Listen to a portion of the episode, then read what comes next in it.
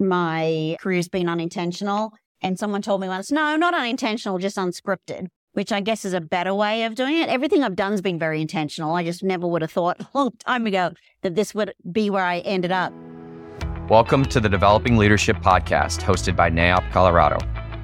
This is a monthly podcast series that we host with business leaders and entrepreneurs within the Colorado commercial real estate community. Tune in to today's episode. My name is, is Nick Gatayev. We are here at uh, Vermilly uh, in the Circle Building on Black Street, and uh, this is the Developing Leadership Podcast. Our guest today is Fiona Arnold, uh, principal with Mainspring Development, president, CEO, Not CEO. I have a CEO now, thank goodness. chief curator, all things Mainspring Development, uh, local development company. And we're going to be talking a little bit about Fiona's uh, path and her career and what she's working on today. Fiona, I'll kick it off with your your story. What? Sure. Um, how did you get started? Mhm. Uh, where are you from? How'd you make your way to Denver? Uh, and tell us a little bit about your your career path thus far. Sure. Yep. So Fiona Arnold. I'm from Australia originally. Been in the States for quite a while. Um, five years in Dallas and then we moved to, um, Colorado in 2001. My husband is a school of mines grad and wanted to come back to Colorado and we're skiers and mountain people. So made sense. Here we are. Uh, I started my career uh, as an attorney in Australia and worked for Jones Day in Dallas, then came to Colorado. I was in house and um, finished up as general counsel for Vail Resorts for seven years and left there in 2013.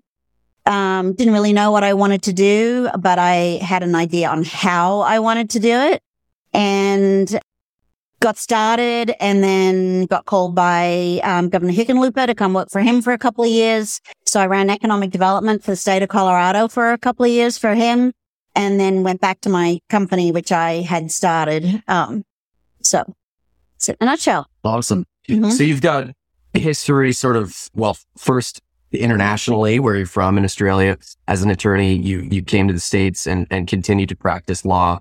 Uh, and then, you know, really served in a, in a civic way under the, the governor. How did everything you've done in your in your in your past kind of pre-development inform and educate and inspire you to do real estate development?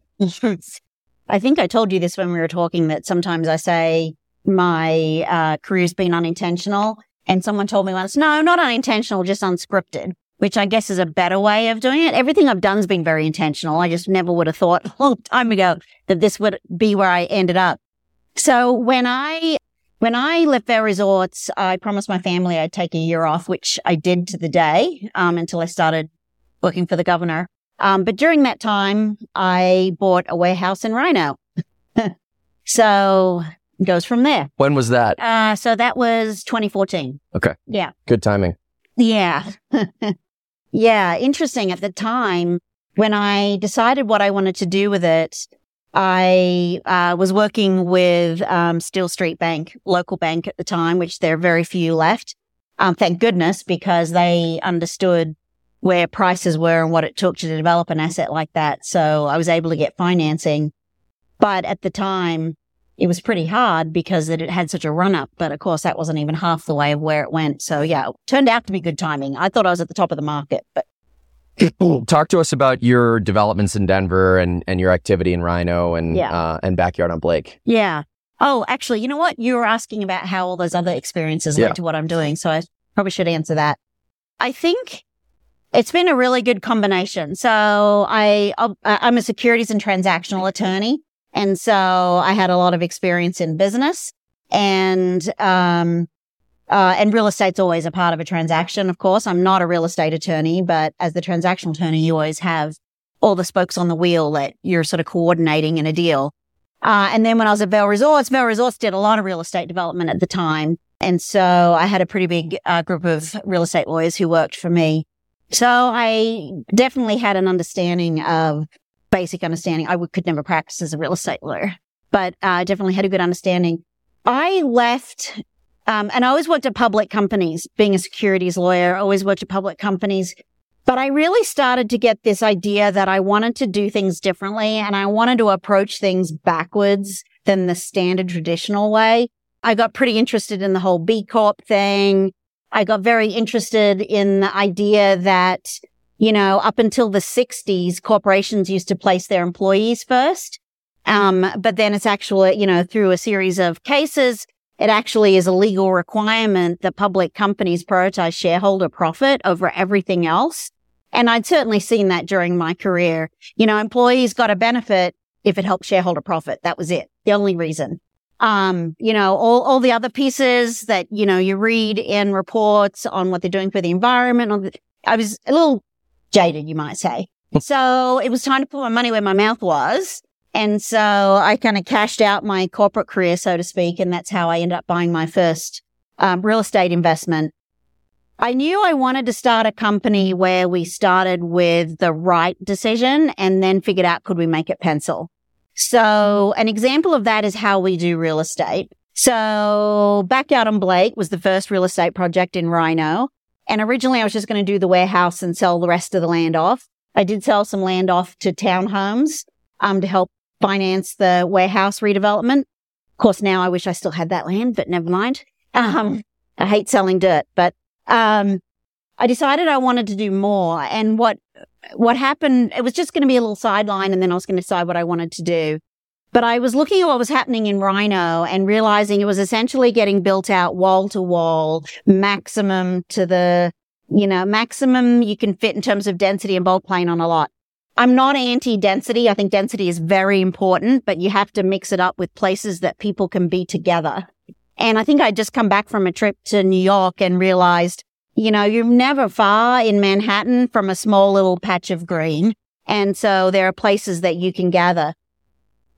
So what we decided to do instead with that piece was create a courtyard off the warehouse and build a building around it and then a rooftop on the second story of the new building and then we offer that space for free to any community um, organizations or nonprofits that want to do events there.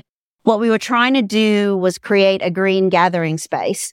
And within not long of that being open, I was talking to someone who lived across the street in Fire Clay Lofts, and they said they'd met more people that lived in their lofts since we had opened than they had in five years of living there. Oh. And to me, that was success. That's what we were trying to do when we when we first finished Backyard on Blake, if we had tried to sell it, we would have had to pay someone to take it because we spend more on our developments than they're worth the day after they're finished because we build for the long term, which brings me to my golden rules, which I'll mention in a moment.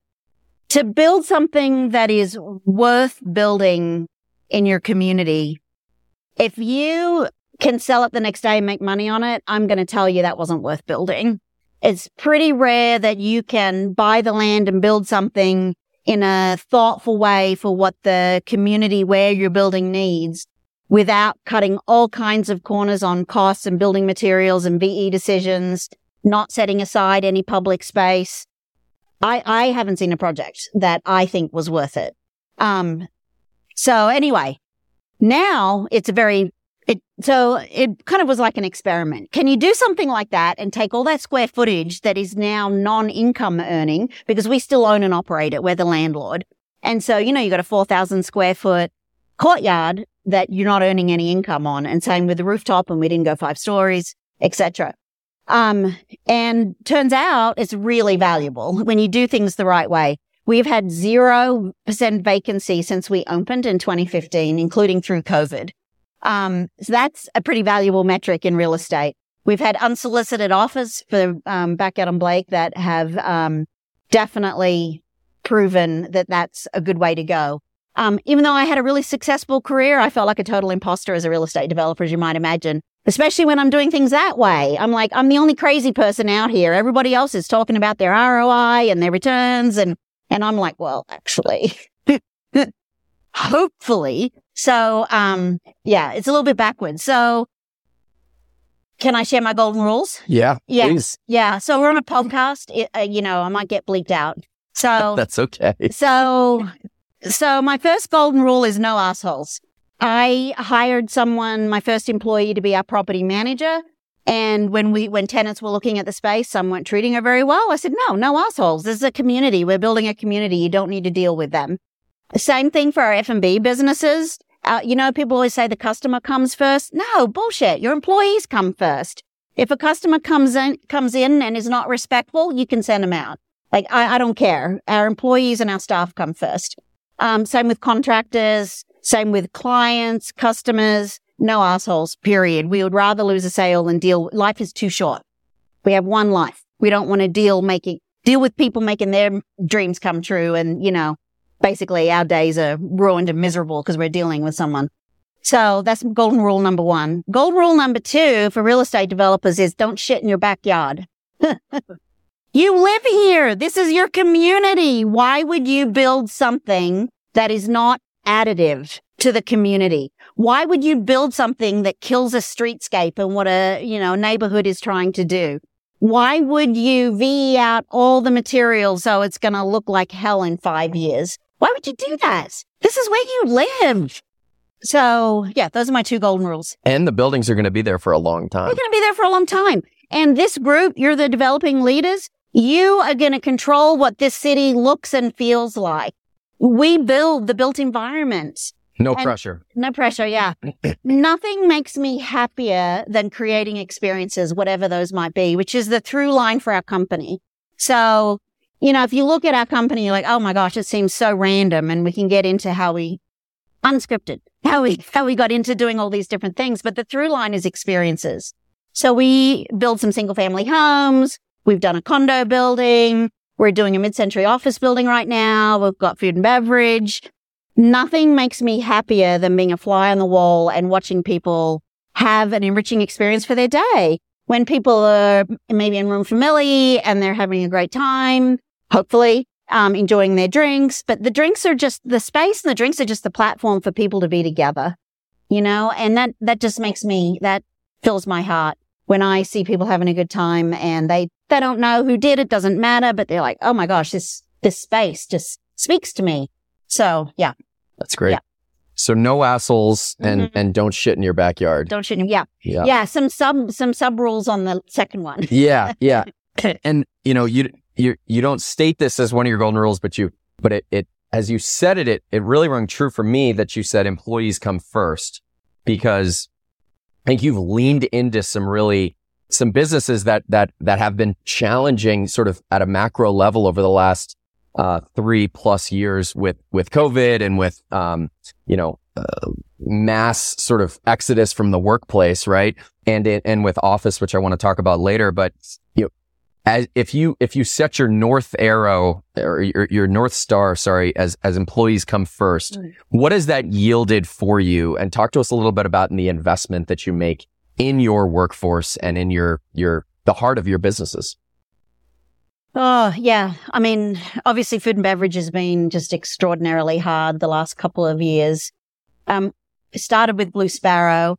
That Blue Sparrow was, it actually came out of Backyard on Blake. So we wanted to do, one of the rules of Backyard on Blake was no chains, no out, it had to all be local. We wanted to support local business, um, at, uh, Backyard on Blake and keep our rents attainable for local businesses, which we've done. So, uh, met a consultant to help me because I thought, you know, how hard can coffee be? Turns out we have like three different kinds of water filtration because Denver's water is too clean. Anyway, it's very complicated to to do really good craft coffee. Anyway, met Jeffrey and he was a consultant. He was going to help get it set up. Um, that's the only business we own over there. Everybody else is a tenant. But coffee was just so important because it brings people in. And actually, coffee during COVID crushed it. Bars, like, you know, we were killed on the bar side, but coffee killed it because everyone wants to be together. Want to get out of their house. Um, so the blue sparrow, we have two blue sparrows. They did really well. So Jeffrey, here's an example where he came in as a consultant. We really like working together. I asked him, have you ever been an owner? He's like, no. Would you consider it? I would. We like working together. So he then earned his way with sweat equity to a 30% um, ownership in Blue Sparrow. So definitely like to share. So my, one of my sub rules is don't always be squeezing. So share the upside. Um, we got really lucky. We built a couple single family homes and made a lot more on those than we would have thought. And so we cut checks to all of the subs that had bid on the work. Um, because subcontractors are always being squeezed. Always. They're absolutely astounded you know what happened? I was having an issue somewhere. My, my, I get the painters I want now. They find me other people to fix things. I mean, you just get, when you treat people right and you share the upside, which you should, you know, like in this industry, we can get treated as the ones who are the big brains, but we're not, you know, it's the people who are doing the work day in and day out. This industry is hard and people work so hard. They deserve to share in the upside. Um, yeah. Anyway, uh, so, um, one of the other things we did is there's a, is anyone familiar with Prodigy?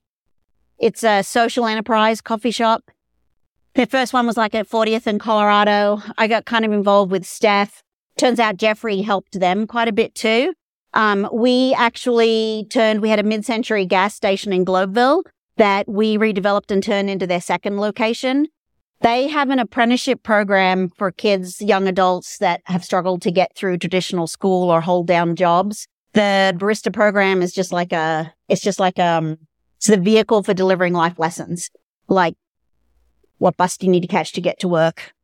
Yes, you have to be here on time. You didn't show up. What happened? Let's like a lot of wraparound services customers rude to you, you don't jump over the counter and deck them. I mean, there's like, there's all kinds of things they work with these kids. It's an amazing program. And we have been fortunate enough actually to hire some of their graduates from the apprenticeship program into Blue Sparrow, which is pretty thrilling. Yeah, that's amazing. When you first told me that story, I was, uh, I, I was, I was like third party proud of you for, uh, accomplishing that, for, for investing and, and, and doing something that, you know, is, is, is outside of your typical scope, right? Mm-hmm. Yeah. To, to, you know, lead people, um, and, and the vehicles for delivering life lessons is just a, such a great sort of way to couch that. Um, you know, it's an apprenticeship program, but it's more about developing them as humans. Yeah, um, for and- and creating really valuable, uh, lessons for them that they can put in place every day. Um, and it's a net benefit that it, it, it benefits, you know, a, a retail operation that you, that you guys have here. Yeah. Well, they're an, inc- Prodigy's an incredible group, you know, like just they're, they, what they deliver is amazing. What we can deliver are the spaces for them. Yeah. I'd, That's our part of the equation. yeah. I'd love Yeah. to meet them and, and Yeah, hear sure. more about them. Talk to us about what you're working on now Mhm. and what, uh, what is your shop focused on and, Yeah. and, uh, and what do you see in the next six to 12 months? Yep. Um, so we actually just had a meeting last week to try to prioritize because, you know, there's just so many good ideas and there's only so much you can do with a small team. We have a mid-century office building, um, right near the Capitol, which I think is a really undeveloped area. We can't afford to buy in RiNo anymore. So we're looking at other areas. Pretty excited about that. Kind of crazy going into the office space, but we think we have a, we're going to put a blue sparrow in the bottom, of course. I learned that from Vail Resorts. Always keep the beachhead for your own businesses. And so that one will be coming on the market next year. Fully, fully specced out office suites. That'll do short term to long term uh, leases. So we think that's the way to go in office for now. Then what we focused on is, and, um, this is an Evan Makovsky saying, like, do the, in a, in a recession, focus on what needs to be done, not what you want to do. One of the projects we had on the books I was really excited about was our off-grid hospitality project. So uh, think about a like a small four seat like a four seasons room, but off grid. We had it fully engineered and designed, um, but um, a potential recession is not the time to launch a project like that. So we've slowed that project down for a little bit, um, but am excited about that. I think you know Denver's changed quite a bit, and I think people love to get out into the mountains, um, but they also want their high thread sheet, high thread count sheets, and their ice in their cocktails at the end of the day, and a hot shower. So that's what we're, um, that's what our, um, hospitality, uh, concept will be doing. Luxury, but out where you can hike and snowshoe and ski and come back to that. We, um, have a rent to own project that I'm really excited about. Behind the, the gas station that we did for Prodigy, we've got a small two apartment building that'll be our pilot for this program. And, um, it's what it really is. It's a rent to own elsewhere program and is focused on workforce housing. I think Denver's going to end, you know, we don't have enough housing that's affordable, but that is the one place that we're focused on for housing in the city of Denver. So we're going to end up with affordable and rich people and we're going to miss everybody who's in the middle. So the school teachers, the firefighters, you know, the typical, um, you know, groups that people talk about, the government workers, eh, you know, The baristas. the well, yeah, the baristas probably are in the affordable housing. Unfortunately, that's a whole other story about wages. Anyway, So really excited about that. The idea came from um, deed restricted housing. I'm just fundamentally opposed to. I think it works in some specific environments like resorts, like Aspen and Vail. You got to do some of that. The problem with deed restricted housing is it creates a subclass of home ownership that's not real home ownership. Not real home ownership in the sense that you don't get to participate in the upside. And the number one way Americans have hit middle class has been through home ownership. The problem is uh, so many people who've been denied access to home ownership historically and continuing today. Um, and that is moving now also into this sort of workforce group they're the ones that end up in deed restricted housing, which means, okay, you get the benefit of stability, which is incredibly important. And I don't want to underrate stability of housing as being so important.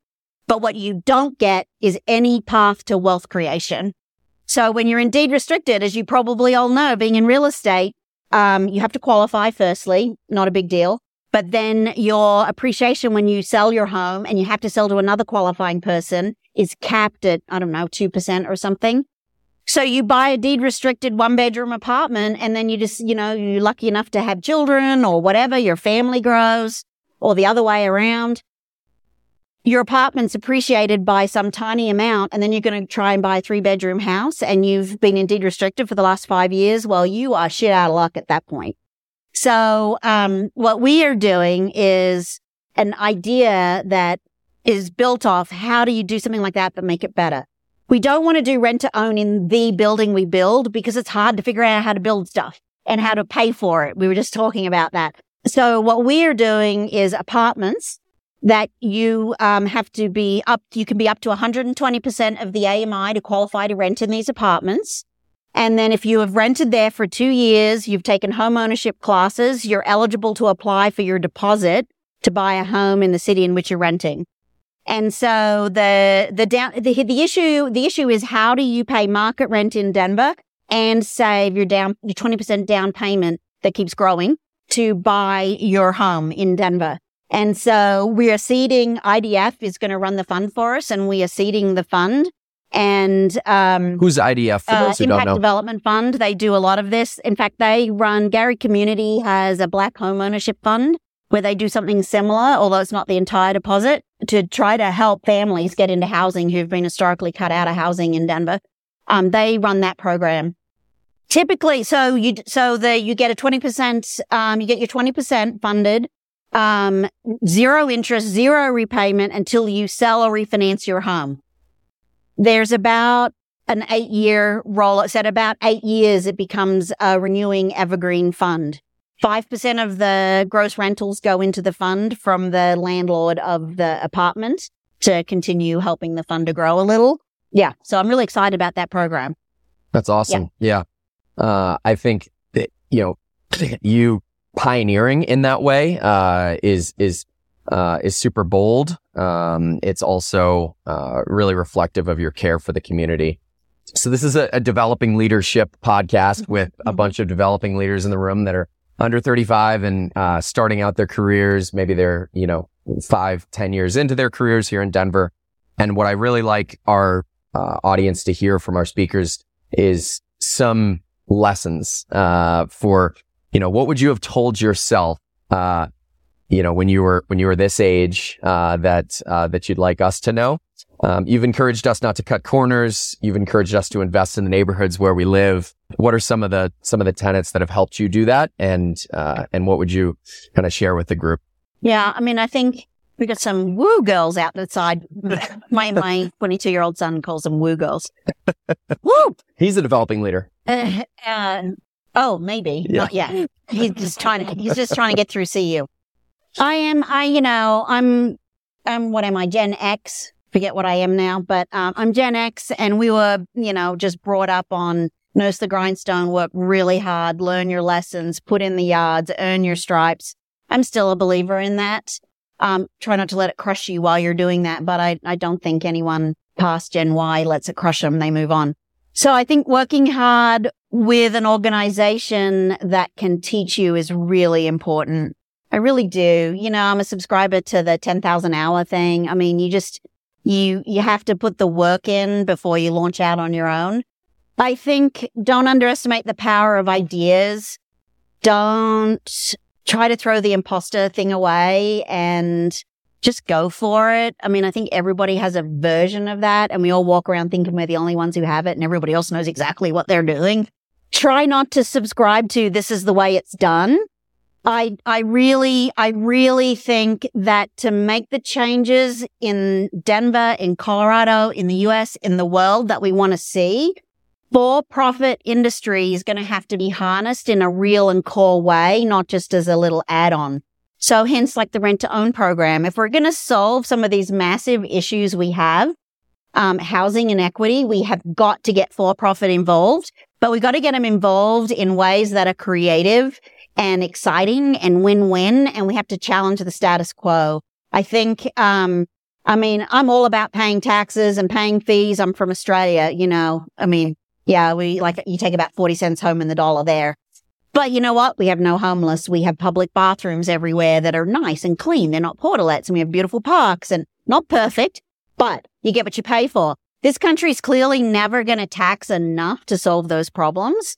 So we have to figure out how to do creative things that harness for profit with private and with government. We actually have a project on the West Slope in Delta that does all that, which I'm pretty excited about. So yeah, I mean, if we don't have housing solutions that are working, let's find new ones. yeah. Yeah. That's awesome. That's all the questions I have. Does anyone from the audience have any questions for Fiona? Yeah, I'm curious. I work for an investment development and talk about public company shareholder mm-hmm. support. Mm. Pretty similar, uh, raising a way that profits would go to your investors. How do you, how do you find partners lending equity relationships, you know, and not have the immediate bottom dollar topic.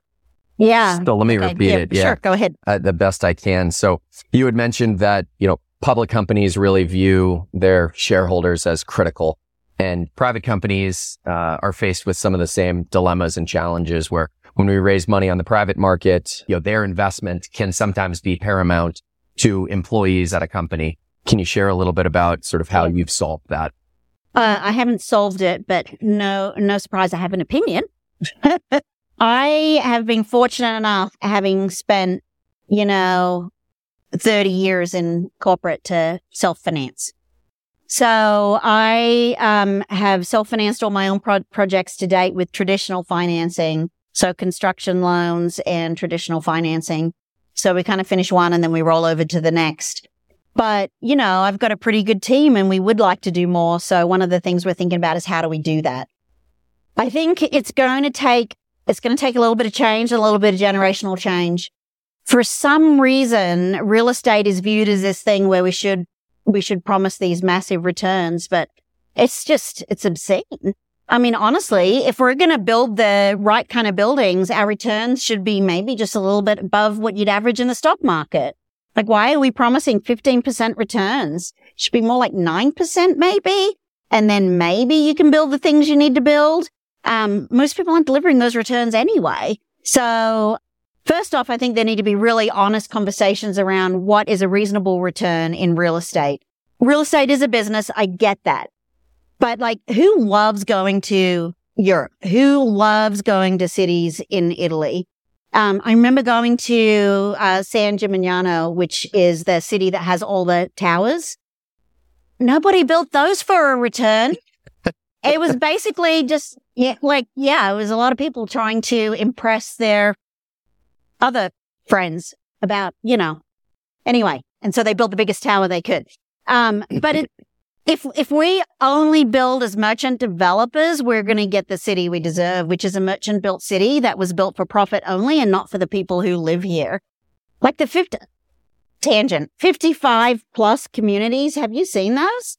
Like I remember driving past one in Stapleton that was like, like, my God, it looks like a prison. I, I mean, I could live there now. I would die. I'm like, why are we putting 55 year olds all by themselves?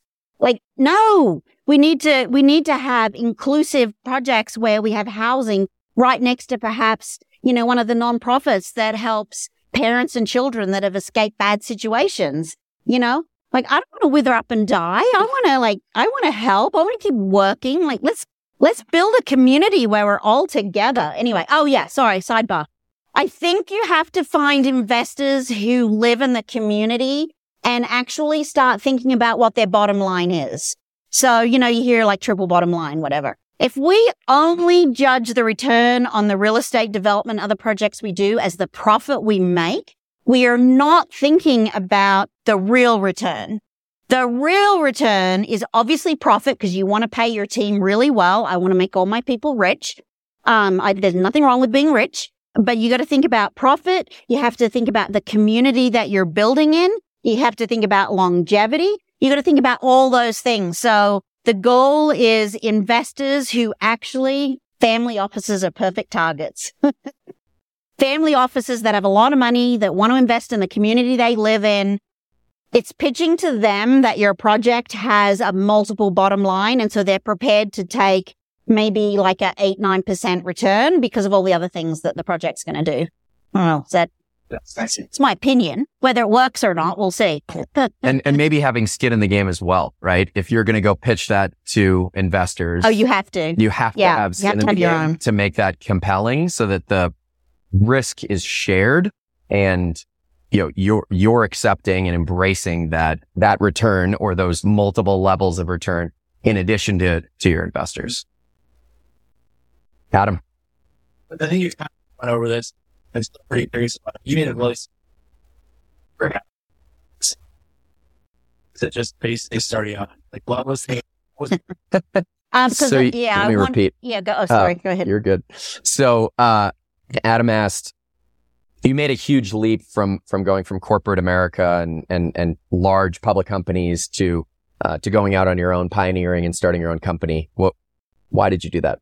Because I wanted to try doing things upside down. I think as long as we think that for profit companies have to, you know, I said don't always be squeezing. I think if, if for profit companies have to be making as much money as possible and investors have to be getting the biggest return as possible, um, and then to feel good, cut a check to a nonprofit, we're never going to solve, I, we got to cut checks to nonprofits, don't get me wrong, but we're never going to solve our problems. So what I was thinking is, you know, I'm working at all these public companies. They have no choice. It's the law. You have to maximize shareholder profit. I'm not a public company. I don't have to maximize shareholder profit. So I wanted to try that. I wanted to try it upside down. And if you do things for the right reason, my premise was if you build things the right way and do things the right reason, over the long term, you're going to end up doing as well as if you did a short term like merchant build or project. Um, it's just like pitching to investors, to family offices. Why send all your money to invest in all these businesses that you don't believe in, you don't care about, maybe are harming the environment, but then you're going to cut a check? Why not instead invest in this real estate project in Denver, in your home, that's going to provide some solutions to the things that you're seeing as a problem.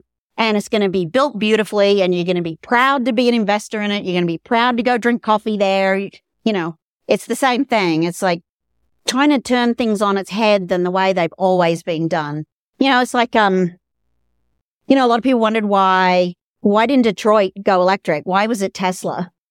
We have systemic issues that make it really difficult if you're on a winning tangent. So it'd be very difficult for an existing real estate company to flip. You have to be a startup because when you, when you are Detroit, and you are Ford, you're squeezing your profit and quarterly reporting to shareholders on how you're doing. If you're going to do something that's so opposite to that and so disruptive, you're going to be disrupting your core business. So you just, you just can't do it. You just, it's very, very difficult for big corporations to be disruptors. And I wanted to be a disruptor, I guess. that was a long answer to come to I wanted to be a disruptor. that was a it was a great answer. Becca? So, aside from your own developments, what are some of your favorite developments around the city or in Colorado? What are some elements of those developments that really yeah. Yeah. What are what are some of your favorite developments uh, that aren't yours in this city uh, and state of Colorado that uh, that you find really really awesome and, and why? Yeah, yeah, that's a great question. And we don't have that many, and ours are small. We're a very small fish. Um, but I think Dairy Block was really well done. I really liked the incorporation of the the old and the new and the alleyways. I'm all about alleyways. I mean, that is just unrealized real estate, isn't it? Um, so my family's from Melbourne and in Melbourne it's called laneway culture. So, you know, the laneways are where it's really happening, the bars and the cafes. And, um, so I really love that they did that. The McWhinney crew in the audience will give you a hundred bucks later. sure. I thought Ramble Hotel was a great addition. You know, some architects might choose to differ. You know, they might say it's pastiche, yada, yada, but I actually think it was a really good addition for the community. Union Station is an absolute standout. I feel like when I went into Union Station the first time, I was like, oh my God, I could be anywhere. I feel like it was the project that made Denverites believe in what they could do. Uh, so I thought that one was like city and state changing in a lot of ways. I thought it was just absolutely outstanding. Yeah. Yeah. So probably all the usuals. yep. And then your economic development background. Yeah. What are you like or dislike Colorado experience ready? Given your economic development background, what do you like or dislike about Colorado's Which economic strategy? development Oh, strategy? our current economic development strategy? Um, well, I like it because it's kind of continued what I was doing. so I do like it. Um, I was focused quite a bit on rural, actually. Um, I was focused less on recruiting companies. So the big real estate developers here that are building, you know, 60,000 square feet and want a new company to fill it. I was not your gal. People, I believe economic development is best and it's stickiest when it's real and it's organic. And so I think there are a lot of companies to, and you have to have economic development. You've got to entice people to move to Colorado. You got to give them something, especially public companies. So they go back to their board of directors and say, yes, okay, well, Austin offered us this. We did get this little bit from Colorado, but such a better climate. so you got to give them something. But I think economic development at the state level is really interesting because that's just one piece of it. But then there was also Colorado Creative Industries, which was responsible for bringing in our creative districts like Santa Fe Art District, RiNo Art District, the Minority and Business Office, but Minority and Women's Business Office, Film and Television, Colorado Tourism Office. And so it was really interesting to work with all of those different drivers of um, economic development and understanding how they all work together. So, um, yeah, I, I, Collaboration is really important. Collaboration is incredibly important. The state has very little money, but collaborates very well with businesses and groups to help get things done. The off, we set up while I was there. Um, I recruited someone to set up the Office of Outdoor Recreation, and so that's a part of it now too. So I think what I like about our economic development is it's holistic. It's about creating exciting, fun, vibrant places that people want to be. And then people come to that. Employers follow employees and employees go where they want to live now. You know, when I was growing up, you went to where the job was and it didn't matter. You know, now I think people are refusing to do that. Employers are following. So I think this, I think Colorado's strategy is super strong in that sense. Awesome. We got time for one more. Blair? Yes. And as far as background, Blake, you talked about the courtyard and no chains, only local business, um, and kind of creating that space. Mm. How does that translate to your office project? Are you doing anything differently or kind of outside of the box to kind of keep along that strategy, but in a different asset type?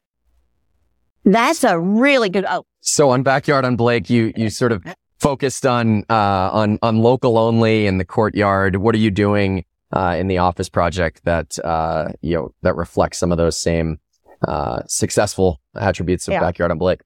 really good question. And to be honest, I'll take the money from anyone who's willing to pay for an office suite because I got to make my payroll. Um, so have not thought about that. I think it's less important when it comes to office. Um, I think retail is really important because I think one of the reasons that we've had, you know, 0% vacancy is our retail is all very experiential, experiential. And, um, you know, if people are going to leave their home, they want to go something, do something different. You know, people talk about Amazon proof. It's hard for just hard for chains to be Amazon proof, you know, especially in retail. Office, I don't know. I, yeah, you can convince me otherwise, but I'm happy to hear a pitch on it. But I, I think I'll just, I'll just take the rent check. Awesome. Well, thank you so much, Fiona. Really appreciate it. Round of applause. Thank you. Thank you so much. We Yeah, appreciate it. bet. Yeah, thanks. Come have a drink, drink at Room for Milly, please. Thanks for listening to today's episode. Please subscribe to the NAIOP Colorado Developing Leadership Podcast. Also, please visit the NAIOP Colorado website and social media pages for updates on our next in person event.